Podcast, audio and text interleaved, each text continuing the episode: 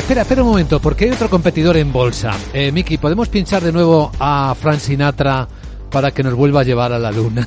Porque nos viene al pelo para la siguiente historia.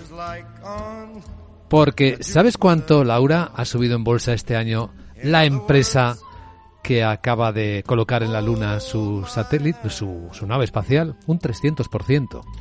Intuitive Machines es una compañía que tiene una historia corta, pero bueno, es la primera empresa privada que consigue posar en la luna un artefacto espacial, el Odiseo. Intuitive Machines pertenece a un multimillonario estadounidense de origen iraní, que es el cofundador y principal accionista de esta compañía de la que hoy todo el mundo habla. De momento, la información que nos llega es que ha conseguido alunizar bien. Bueno, parece que al revés, un poco patas arriba, pero bueno, está ahí y va a ser capaz de recoger algunas de las muestras de lo que va a ser el inicio de la nueva economía del espacio, que va a empezar con la minería.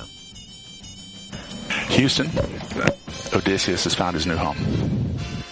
Pues sí, como dices, Luis Vicente, Odiseo ha encontrado su nueva casa. Es la economía de la luna. Es un paso más en la economía espacial.